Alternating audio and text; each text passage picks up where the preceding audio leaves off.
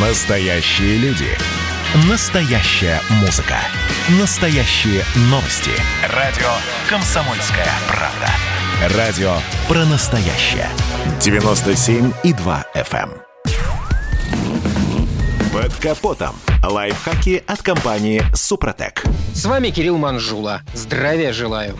Как-то в одной из наших передач мы вскользь упоминали о таком явлении, как аквапланирование. Думаю, из всех негативных явлений при движении в дождь это самое непредсказуемое и опасное. Водитель теряет контроль над автомобилем, а это может привести к аварии. Как правило, машину начинает заносить в сторону наклона профиля дороги или в ту сторону, где лужа под колесами оказалась глубже. Ну а дальше сценарий малопрогнозируемый. А потому уверен, про эффект аквапланирования стоит поговорить отдельно. Итак, аквапланирование – это возникновение гидродинамического клина в пятне контакта шины, то есть полная или частичная потеря сцепления, вызванная присутствием водяного слоя, отделяющего шины автомобиля от дороги. Большое влияние на аквапланирование оказывают рисунок и степень износа протектора. Чем прямее, шире, глубже и чаще расположены канавки на покрышке, тем быстрее и больше удаляется воды из зоны контакта шины с дорогой, а стало быть, лучше их сцепление.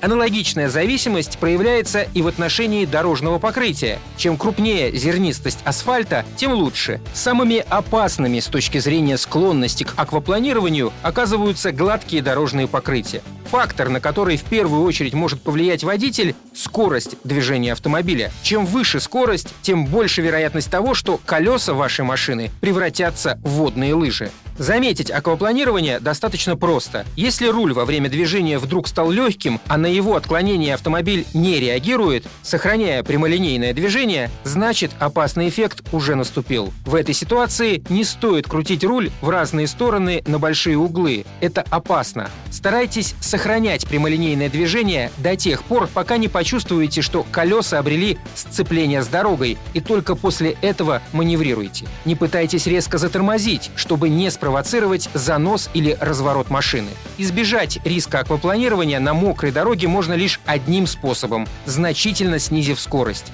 Учтите, что даже с новыми шинами от именитого производителя при толщине слоя воды на асфальте в 10 сантиметров машина может потерять контакт с дорогой даже на скорости до 80 км в час. На этом пока все. С вами был Кирилл Манжула. Слушайте рубрику «Под капотом» и программу «Мой автомобиль» в подкастах на нашем сайте и в мобильном приложении «Радио Комсомольская правда», а в эфире с понедельника по четверг в 7 утра. И помните, мы не истина в последней инстанции, но направление указываем верное.